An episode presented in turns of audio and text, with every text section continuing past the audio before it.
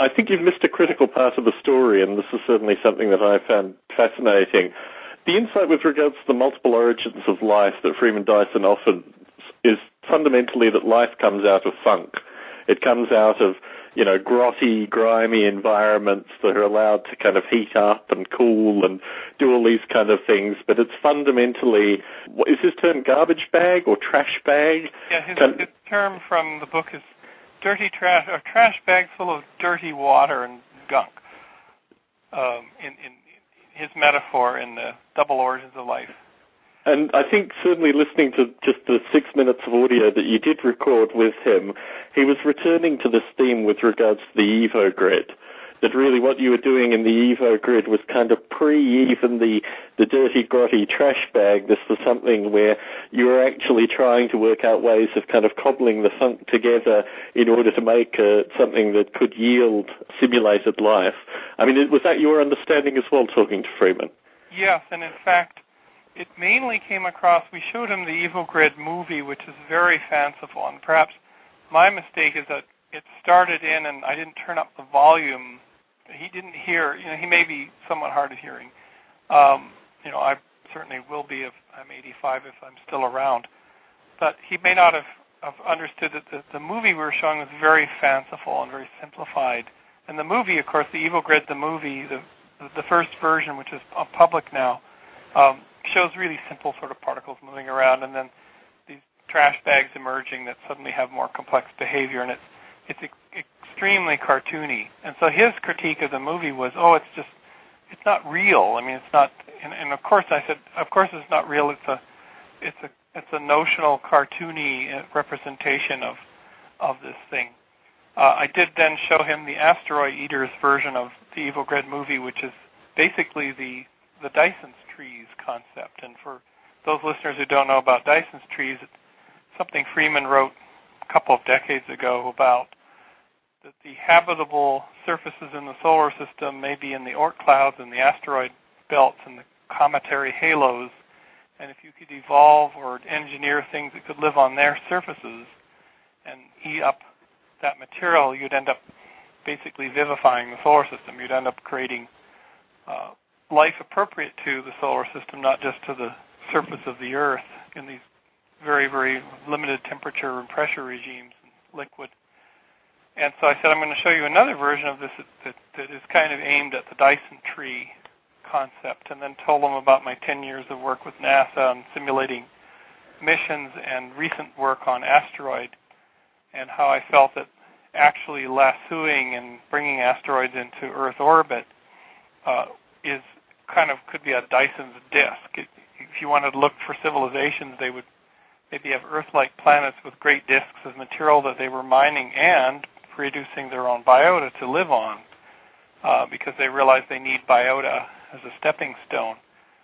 And he seemed to be all quite interested in that, and I was very, very honored that he you know, watched the Asteroid Eaters variant, and that that will be public pretty soon. Uh, Ryan is working on the final versions. So that, in the end, he wanted to meet. That that was the second meeting, showing visuals, and I showed some of Peter's early simulation work, and a little bit more about Peter's work. What we decided to do is go sequentially through existing open source chemical slash molecular slash particle dynamic simulator packages that already have years and years of work in them and see if we can take one as the basis and modify it to do an Evo Grid prototype. And so Peter went through Espresso from the Max Planck Institute, another one, and now he's looking at uh, GROMACS, which is he seems to be quite impressed by. So what we're doing is actually installing these platforms, and we're pumping them in with particles and properties and, and relationships, and then running them and then looking at rendered outputs of, of small areas. And it saves a lot of work than having to start from the first line of code, as you could imagine, Tom, to, to start with these platforms. And the platforms are already built by people who want to be able to simulate chemistry. So anyway, that's um, then we had lunch with Freeman and talked about pigs. So moving into what Peter Newman is doing currently, I mean, I've been uh, following this as well, and certainly the the films that are coming out seem to give an almost kind of Big Bang-like start with regards to then, you know, the the uh, particle interactions, um, you know, become intricate and and these kind of things are observable certainly in the graphics that are produced. But in terms of the ideas of the observer function and how this will work, I mean, is the plan I mean, certainly the, the most recent one that you referenced, the name has just escaped me. I think it has an X at the end of it. It deals with relatively small uh, kind of cubes of particles. Is the plan to uh, put each one of these cubes on a, a different processor or possibly through the BOINC network and see what comes out of these various cubes? And will those cubes each of them have their own observer function to kind of tick off when it gets to the point of, you know, necessary interestingness in order to do massive simulation at that particular area. I mean, is this is this the way you're seeing the Evo grid currently, Bruce? You know, it's it's still a huge open question in the air, and I've been I'm, I'm for the next several months I'm going to be on a quest seeking advice. Uh, we met with Paul Pangaro in New York City who knows about some of the pitfalls in AI. He's, he's a tremendous, uh, knowledgeable person, and I'm actually asking everyone who will listen about what they would do because I think, yes, you could visualize it. And the proposal that I've I sent you today, that is the next two-page crisp summary of this thing, shows Peter's concept of, of a tree, um, a tree of, of simulations uh, where you're following, you're, you're, you're looking at emergent complexity and how on earth do you define what is interesting emergent self-organized complexity in the simulation. I mean, that's another huge area on its own. Um, and then you're deciding to start more simulation nodes and, and variants. Vary the, you could vary the physics slightly. Now here's here's the other the, the other chart that was sent in the document for you, the alpha theta and gamma chart, what I realized, and this is coming back to something you said earlier, Tom, do you try to be very faithful to chemistry and run the simulation and see if something happens? Or do you decide you're going to do abstract universes, just like A life normally has been, but with a lot more parameters, a lot more rich physics, and a lot more parameters, and vary the physics? So in, in the in the in the chemistry simulation, you're not allowed to vary the laws of physics in the simulation. You're only allowed to vary things like heat and inputs and energy sources and sinks and whatever, uh, and how many particles are there and what kinds of particles. But you may wait a long time to see the complexity. If you are able to create artificial universes with wildly differing properties, you might be able to hunt down emergent ratcheting complexity faster. And so I have this conflict in my head of, you know, you have to choose one or the other, and then it occurred to me just do both. Just just make both as the goal, because you can run one saying we're trying to be a light in the darkness for the chemists. You run the other one saying we're wild-haired complexity theorists that are trying to find complexity, uh, increasing complexity at all costs, and we're willing to invent weird universes to do it. And that's a very institute type of way of approaching things. There would be a third variant, which I call gamma, which allows users to muck around.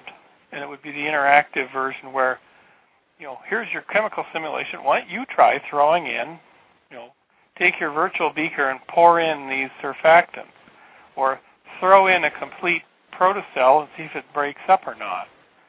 Uh, or in the wild universe version of gamma, you have let's try this universe and let's throw in this large Borg-like structure and see if you know it gets broken down into bits that then get self-organized. You know, throw in the sugar cube, and so all of all of this it's become a grid of possible Evo Grids, a grid of Evo Grids.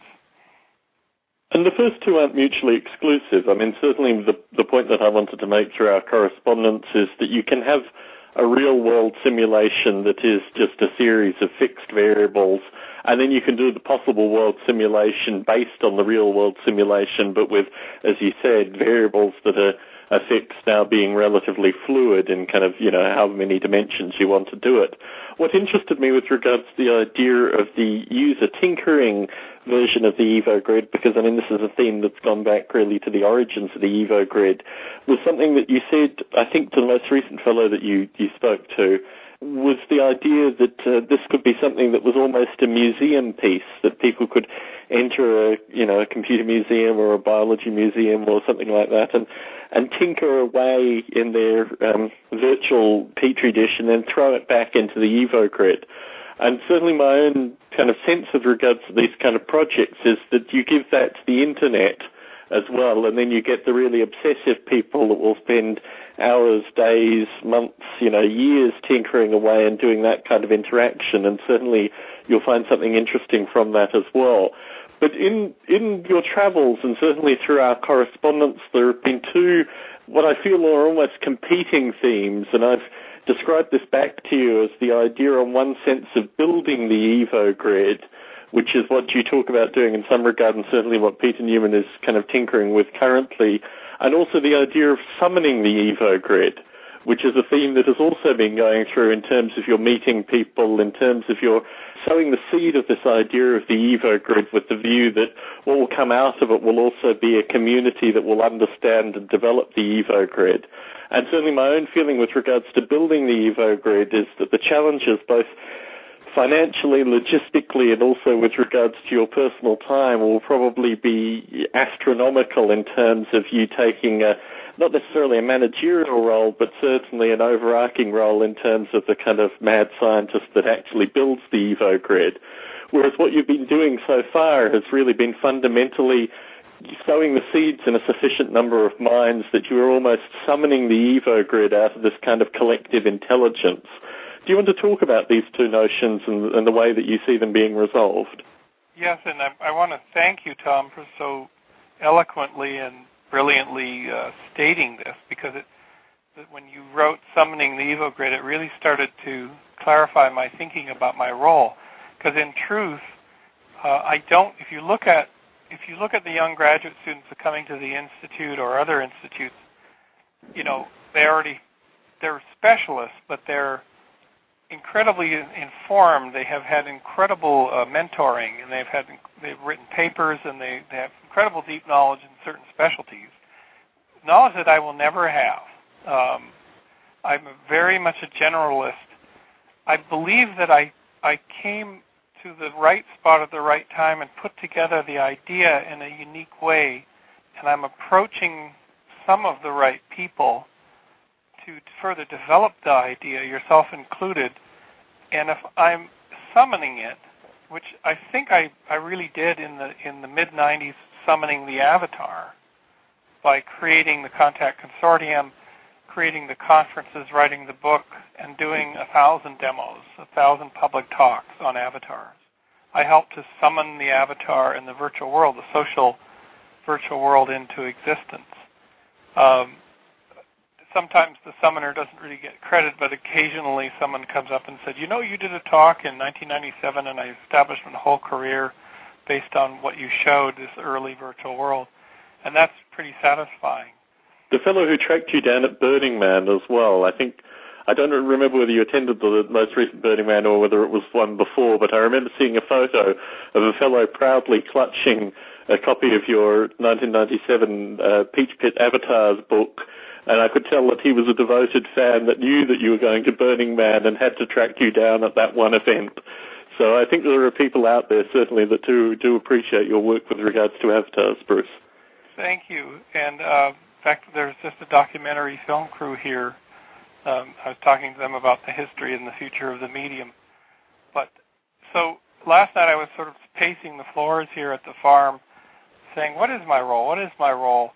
and I'm really coming down more to it being the summoner or the Johnny Appleseed, but who also had has has an approach and has come up with what may be a key innovation, uh, the a conceiver, co-conceiver of an idea, but really in a leadership role, conceiving some of the fundamental bits, and then as others come up with with challenges or questions or, or other fundamental bits, I'm synthesizing that in. So it really is a collective work. And what I've told people, I said, look, when a paper is published uh, based on on this work, it will have 300 names on it. It'll be just like one of those cyclotron uh, papers because it has it has to acknowledge at least a couple of hundred people that will have contributed intellectually. So it does, and you're absolutely right. This is an industrial scale enterprise. It's like the Human Genome Project or SETI at home, and it's industrial scale, and it will need an industrial scale budget. And at some point, it will have to be justifiable to in- investors, perhaps initially to private philanthropy, uh, and then the outcomes of, of what is really fundamental science. It's fundamental technology and science, and it's fundamental biology and fun, fundamental mathematics that that will produce a whole generation of of really valuable tools that you could use to fight cancer. And uh, one of the people advising the project is a cancer researcher, and she says, if you can do what you're saying with all of these particles and this, these interactions, you could you could fabricate the model of a cell with millions of millions or hundreds of millions of parts, and we could fabricate even a small portion of a cell, get it close to some kind of fidelity with a real cell, and we could actually start studying cancer from the inside out. Because that is something that you could definitely sell uh, to the biomedical community. So, in, in a short answer to a long, uh, a long answer to a short question, you, you, you, Tom, are definitely helping me to to decide what my role is, and it may be the summoning role. So the final hard question for the evening, and I did I did run this one past you earlier, so it isn't completely out of the blue. I've followed obviously the the history of the Evo grid progressively. I mean, obviously from doing the early uh, Biota interviews with you leading up to Biota Live and then the early Biota Lives relating to the Evo grid and certainly I think, um, and you know, Dick Gordon and I regularly uh, compete with regards to this title, but in terms of listening to and viewing all the possible Evo grid related stuff, I've, I'm trying to keep up as much as possible. One of the interesting narratives that I've been following through, and obviously it's a mildly selfish narrative, is with regards to the role of biota in the Evo grid. And certainly when you start introducing folks like Freeman Dyson and also people like Pete Hutton, obviously, uh, Steen, and in fact everyone at Flint, these are people who fundamentally can also contribute to the biota community as well as the EvoGrid discussion. And perhaps I've been negligent with regards to replenishing your biota CD stock, so you weren't able to hand out biota CDs as, as freely as you had previously in the EvoGrid development. But my interest is how do you see firstly the broader biota community, but also biota as a movement interacting with the EvoGrid development. Do you see the EvoGrid development really being the new narrative associated with biota, or do you see them being two distinctly different things? And how do you see it all fitting together in the future? Well, I think a lot of this is going to, as I gear up, and, and many of the listeners may not know that I'm attempting in the middle of all of this to to obtain my PhD degree in three to four years um, from this work, from some kind of outcome, because I started it in the 80s and there wasn't computing power, no one understood what I was talking about. And I've really sort of as a life thing, I'm trying to actually get that final degree, the, the terminal degree, which is a great name for it. Um, before I'm in too far into my 50s, but I'll be 47. I'm 47 now. Um, not the oldest PhD uh, student in the world at this point. Uh, so that's all part of this, and that's what will keep me writing to deadline, whatever it is I write. But also, this upcoming A Life 12 track uh, is going to draw quite a bit of interest, and I think it could be that, that Biota and Biota Live and the Biota podcast could become a really good home for the characters, the personalities, the extant issues, um, and the points of view that lead up to that A Life 12 uh, track, uh, which would be then also recorded to be rebroadcast on, on Biota, and that that might be a, a great mission because, in a sense, one could also say that the track is co-sponsored by Biota, thereby getting us, edging us back toward our past as, as a conference uh, hosting organization. But we would actually be hosting a conference, a mini conference within A-Life, which is a wonderful merger of, of two parallel tracks, one well known, the A-Life conference, and one less known, the Bi- Digital Biota conferences. Certainly, certainly. But in terms of folks such as, I mean, Adam Ierymenko, obviously people like Justin Lyon have contributed, Gerald, myself, uh, Dave Kerr. I mean, there have been a wide variety of contributors to the early EvoGrid discussion with the view that this was going to be uh, a biota project fundamentally, that the biota community would come together and contribute into this thing that was the EvoGrid. Now, this became uh, the EvoGrid broad in some regard, which really is the responsibility of the community to continue with. But in terms of the new EvoGrid, in terms of Bruce Damer, as he will talk in front of the Contact conference and also um, bots and various other things in the next couple of months, how is the biota community part of the current EvoGrid development and do you see them merging? Do you see Biota becoming the EvoGrid development? Do you see them running in parallel as just an instrument of discourse into the EvoGrid? How do you see the two things holding together? The main, the main way I see it holding together is that the people like Adam and Gerald, yourself, who have built uh, ALI systems and observed them over, in, the, in your case, you know, well over a decade, uh, I think you have a fundamental understanding uh, that ordinary mortals don't have about the challenges of emergent complexity and the ratcheting up thereof. Um, you have a fundamental because you've been watching things, and in a sense, the subconscious has been absorbing things, and you've been experimenting for a long time. So I would say that every single person who's been on this podcast and has contributed to the evolution of this idea is a co-collaborator we have another caller on the line. I believe it's Dick Gordon. Hello, it is Dick Gordon. Hello. Dick, do you have any questions for Bruce, or do you have any any comments that you'd like to put in the podcast well, with regards to the Evo Grid? Yeah, I got. Uh, I've been thinking through this ratcheting problem, and uh, while you guys were talking, and it seems to me that the one can make a correlation. Uh, the, the correlation would go the following way what ratcheting is is effectively a system changing levels of physics.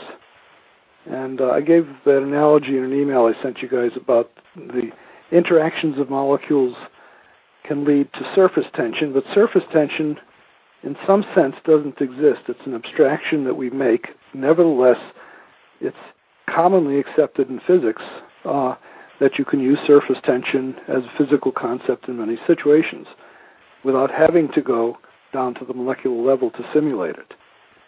So the idea I'd like to put forth is that ratcheting is equivalent to a system using different levels of physics. And the way to handle that in general nowadays is what's called a multi-scale physical simulation. Okay? So we have a three-way correlation, ratcheting, levels of physics, and multi-scale physical simulations. Now, in a sense, modern physics can't handle these higher level physics, con- physics concepts like surface tension in the sense that there's sort of an independence of the physics at the two levels, and you have to do extremely complicated simulations in order to find correlations between the levels. Okay? So, in a strange way, physics itself is in the same problem, has the same problem of dealing with these different levels that we deal with in living organisms. Okay? So, what I'd like to suggest is that, okay, let's accept this situation uh, in terms of the philosophy of physics and just say, okay, what's the observer function that Bruce is postulating? What the observer function needs to do is recognize when different levels of physics need to be invoked. And that's its primary function. And then switch to a different level simulation. Okay? So that's that's what I, I think there's a in other words there's a way of rationalizing this without invoking uh, an intelligent design approach where the observer is something standing off to the side guiding the evolution. All it's doing is switching levels of physics. hmm And how would you how would you um, advise Bruce to approach this, Dick, with the view that, Bruce is currently looking at uh, Well, you know particle simulations? Yeah, well, let's take something terribly simple, and that is uh, we're in a zero gravity situation. Uh, suppose you were doing a simulation of molecules that had the possibility of forming droplets of liquid. So, what your observer function would do is look around for droplets.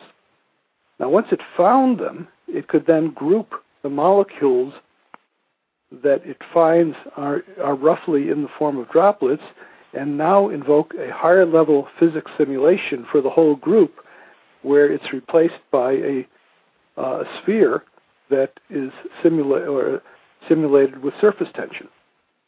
And then, for example, if two of them coalesce, we have formulas for the coalescence of two spheres of a fluid of known viscosity that don't require simulating the motion of the individual molecules. Hmm. Okay? But aren't you telling through the observer function? Aren't you kind of leading the pathway towards what you're trying to look for yes, in some regard? Yes, you are in a sense, and, and in the sense that we haven't solved this problem in physics in general. What I'm saying is instead of trying to solve everything at once, accept this problem of physics not able to handle these multiple levels in a uh, philosophically nice way. Just accept that and say, okay, we'll write an observer function whose only function is to recognize when a different level of physics should be applied to and to basically speed the simulation. Now, the problem, of course, is that you know as the levels increase, then we have to understand the physics at the different levels. Okay, but you know I think that's that's uh, let's get a couple of steps of this done and then worry about the more esoteric ones. Uh, I've been But in terms of the multi-universe problem, Dick, where you may where you may actually have certain universes which get to droplets faster, do you then say that those universes are the better universes for what you're going no, to be no, simulating? no, no. I, I'm saying just let's stick with our universe and just use the physical parameters for our universe. I mean, you know, there, there's no reason to assume other than non-life went to life within our universe with its physics as we understand it.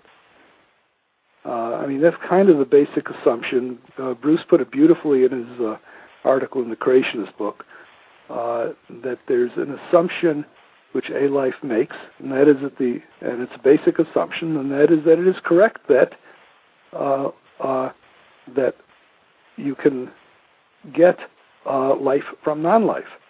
And as long as we make that assumption and put in realistic physics of the universe we're in, uh, I don't think we can go wrong. We could go wrong in that it, be, it might not be adequate, but I don't think we can go wrong in that basic assumption that most people make. But in previous Biota Lives, you've actually made claims with regards to our understanding of the physics and the adequacy of our understanding of the physics associated with this problem. Well, yes, at some point. I mean, when we hit the level of consciousness, I don't think we know what the hell to do. I would agree. What physics, what is the physics of consciousness? But we're, Bruce is starting way below the cellular level, so let's not worry about that yet. No, no, I mean, I'm even talking at the cellular level, or perhaps I misunderstood the way that you, you know, framed the problem previously. I mean, my understanding from talking to you previously is even at the cellular level, as you take it from, you know, basic atomic physics, there are still so many gaps in our knowledge with regards to actually assembling things to the cellular level. Yes, this is correct, but so what? We, if we only invoke real physics and see what what emerges that matches some real physics, we're okay. I mean, you, you know, at the at the level Bruce is dealing with, for example, uh, one might switch from molecular dynamics to uh, Navier-Stokes equations for fluid flow.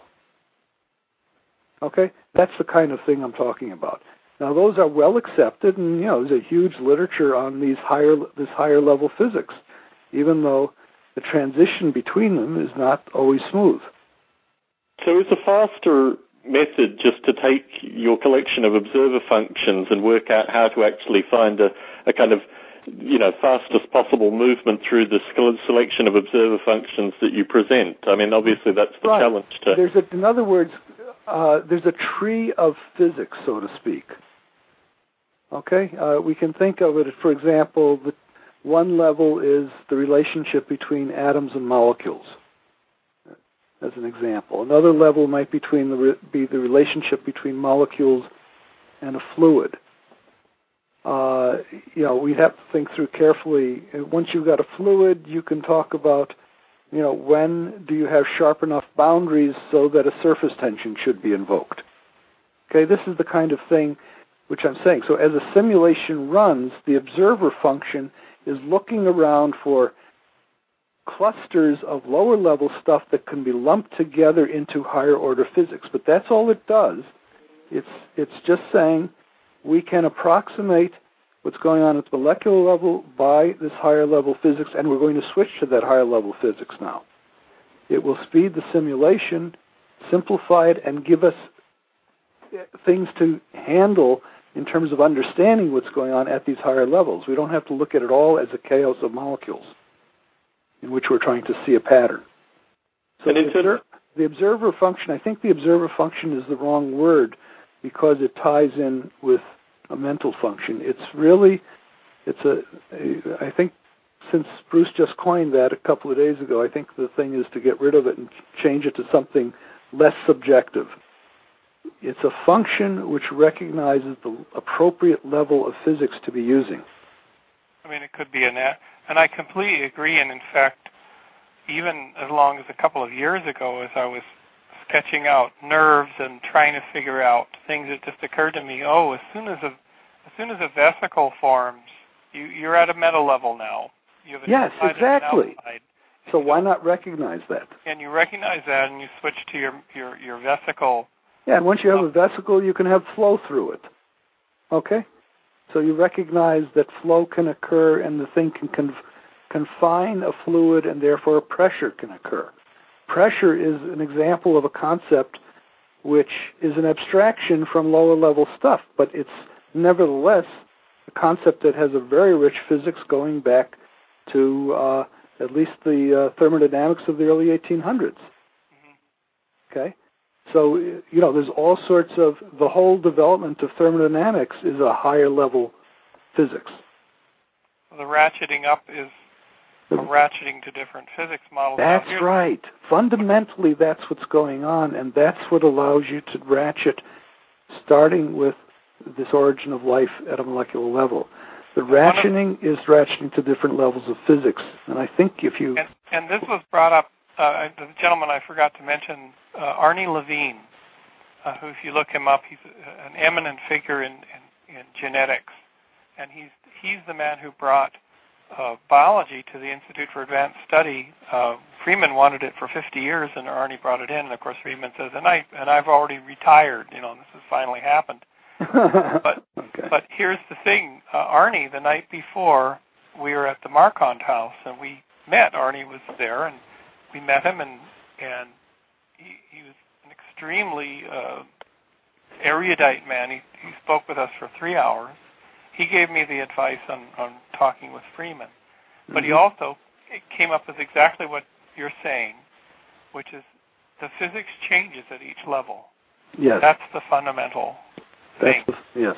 And, okay. And so it it's stuck in my head, and I mentioned that also to to to Freeman that Arnie had said this, and of course you you have said this a long time before.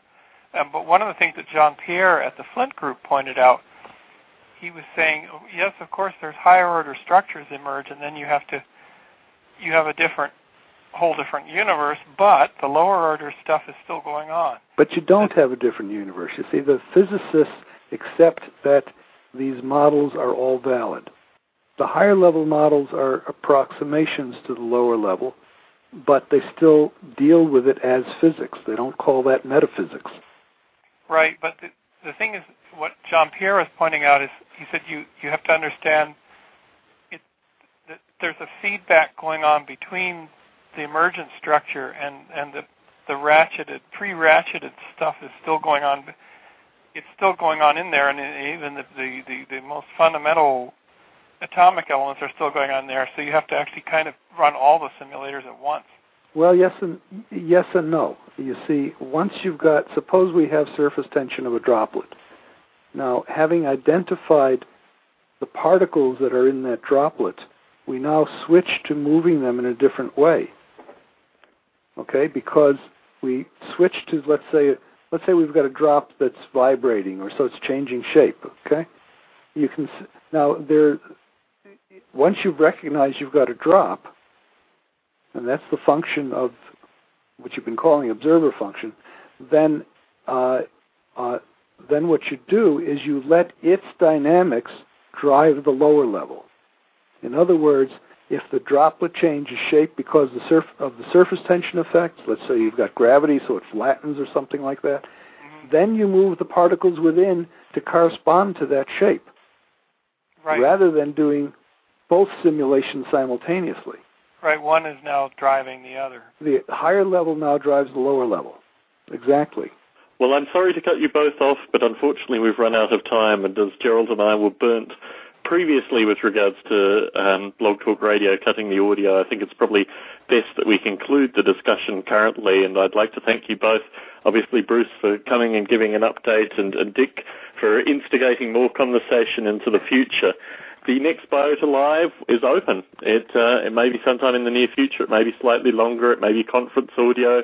Uh, but I'd like to thank folks for listening in and thank Bruce and Dick for participating.